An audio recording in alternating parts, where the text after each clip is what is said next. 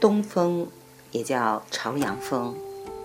黎明前，一百名旅客在外面打着寒战，我们加入了他们的队伍。他们中的大部分人是夜间打着手电爬上山的。他们是一个为期两天的旅游团。早晨离开西安，参观骊山的秦始皇兵马俑，晚上爬华山，第二天傍晚回西安。太阳升起来了，一百架照相机同时咔嚓起来。它是从一座山后升起来的，《山海经》中说，那里生活着一种黑痣。用它能够治疗疮疖。这部萨满的山水指南还宣称，华山上鸟兽莫居，有蛇烟，名曰肥胃，六足四翼，见则天下大旱。可是我们没有看见它。但是我们确实看见了一只老鼠在一点一点地撕咬着一片树叶。乱哄哄的蜜蜂们在访问荆草，橙黄色的向阳花，比太阳还黄的百合，还有鹰的一家，在山峰上空开始了新的一天。吃过早餐面条后。史蒂芬和我开始爬华山花重顶峰，其他花瓣的旅程。去南峰的路上，在南天门，我们穿过一座小庙的大门，出来后就置身于这座山峰的南面了。在这里，黄甫谷和仙玉谷环绕着华山的山基，垂直落差足有一千米。穿过仙玉谷南。是三公山和三凤山，沿着悬崖有一条铁链和木板合成的栈道，通到下面的贺老洞。它是十三世纪的道士贺元熙在华山正面陡峭的山崖上雕凿的几个隐居处之一。他是怎么发现这个地方的？是一个秘密。一个更大的秘密是，洞上方的书法是怎么写上去的？他宣告这里是全真崖，是为了纪念道教全真派而命名的。去贺老洞的六英寸宽的路，被认为是这座山最危险的地方。一位管理人员说，几乎每个月都有人掉下去。他随即又补充道：“对危险的清醒认识能够使人全神贯注。我减轻了对危险的紧张感，但是史蒂芬却鼓足了勇气，缓缓地向下爬了一半，去拍几幅照片。他一从深渊中上来，我们就向南风的主峰进发了。”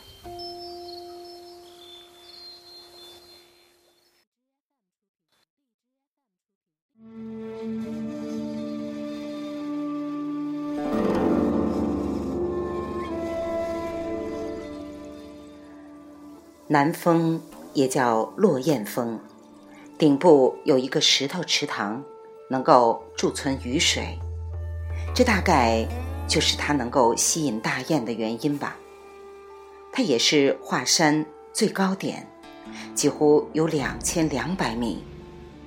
公元八世纪的时候，诗人李白站在这里感叹：“此山最高，呼吸之气。”想通天地作矣，恨不携谢条惊人诗来，搔首问青天儿。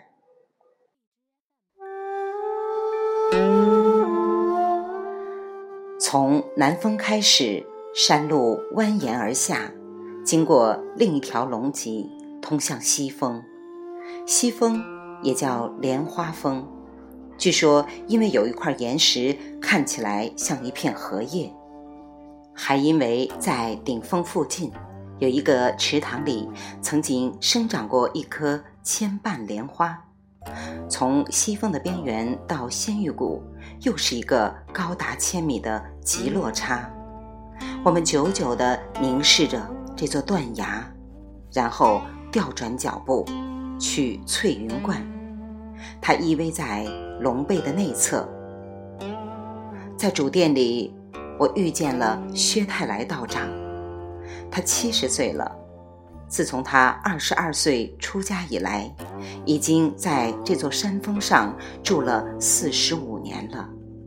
像谢道长一样，薛道长也有关节炎，可是当他站起来给我倒茶的时候，行动却非常优雅。我问他，这顶峰上是否还住着其他的道士或道姑？薛道长说：“还有一个道士，苏道长，他住在南峰上，但是两个月前，他退出了道教协会，和一位弟子一起搬到了下面华山山谷的中间大上方去了。这里只有我一个人了。我问：如果人们想住这里跟您学习，可以吗？”薛道长说：“首先，他们必须去玉泉院的道教协会，征得允许。道协决定往哪儿派人，我不能私自收徒弟。”我问：“政府供养您吗？”薛道长说：“不，我们必须靠接受布施，自己养活自己。政府有时候帮助做修葺工作。”但是我们必须主动提出申请，而且要花很长时间。不过政府对宗教的限制是放松了，过去的情况真是非常糟糕的。那您一直住在西峰这里吗？薛道长说：“没有，一九四三年我刚到这儿来的时候，住在南峰的南天门，也有好几年我住在山洞里。”这就是我现在走路困难的原因。新中国成立后，几乎华山的每一个道观，我都被派驻过。道协让我们上哪儿，我们就得上哪儿。这儿是个修行的好地方吗？他回答：“不，不再是了。不是在华山上，住在这儿的道士们不得不去照顾游客。”我们不能专心致力于修行，这样谁也成不了什么事儿。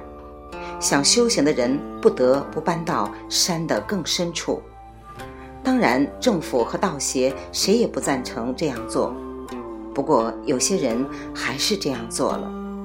苏道长和他的弟子搬去的那个地方，也就是大上方，还是非常僻静的。那儿上面有一些岩洞。我又问：“楼观台怎么样？”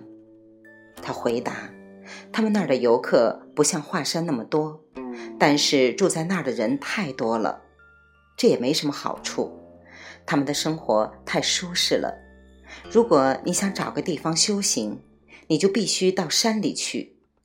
如果你选择进山了，衣食又成了问题。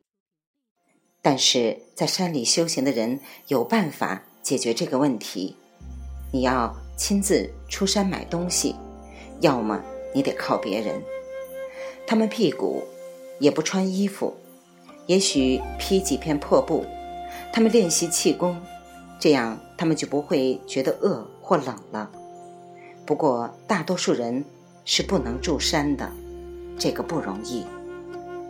那人们怎么能学到这样的修行呢？我问。他回答：“基础的东西你在哪儿都能学到，有书。要学得更深的秘密，当你的修行达到一定层次的时候，你自然就会遇见一位师傅。但是你不能着急，你要有终身献身于修行的准备。这就是宗教的意思。这不是一个付出金钱的问题，你必须付出生命。”没有多少人愿意这样做。如果你准备好要学道，你不必去找师傅，师傅会找你的。道教是非常深奥的，要学的东西太多了，你不可能一蹴而就。道是不可以言传的，悟道前你必须修行。老子教我们要自然，你不能强求，包括修行。悟是自然发生的，对每个人来说都是不同的。主要是要清心寡欲，修行要花很长时间，所以你必须保持身体健康。如果你有很多念头和欲望，你就活不到实现目标的时候。我喜欢薛道长，他说话直截了当，而又优雅柔和。我可能跟他谈了好几个小时，已经是中午了，又有几位游客到了。后来我在道教协会的杂志上读到，最近薛道长把他过去四十年来从供养中得到的所有积蓄，全部捐给了道教协会。用来修建新道观，总额是两千元人民币，大约相当于四百美元。当史蒂芬和我动身要离开的时候，薛道长进了卧室，出来时手上拿着一袋松子，是他从顶峰的松树上采集的。华山松是一个特殊的品种。只在终南山较高的山峰的顶峰才有，它们在中国、朝鲜和日本的森林种植者圈中享有盛名，而生长在华山西峰上的那些松树，又是华山松中最著名的。它们的种子、花粉乃至松针，都是过去生活在华山的道教徒们的主食。古上说。华山松的松香，经过一千年就会变成琥珀，吃了它能够转凡成仙。薛道长说，吃了这些松子，或者种了它们，让它们长成树。我告诉他，我是松树家族的老朋友了，更愿意种它们。我们没有继续逗留，两个小时后，我在群仙观停下来。等候史蒂芬。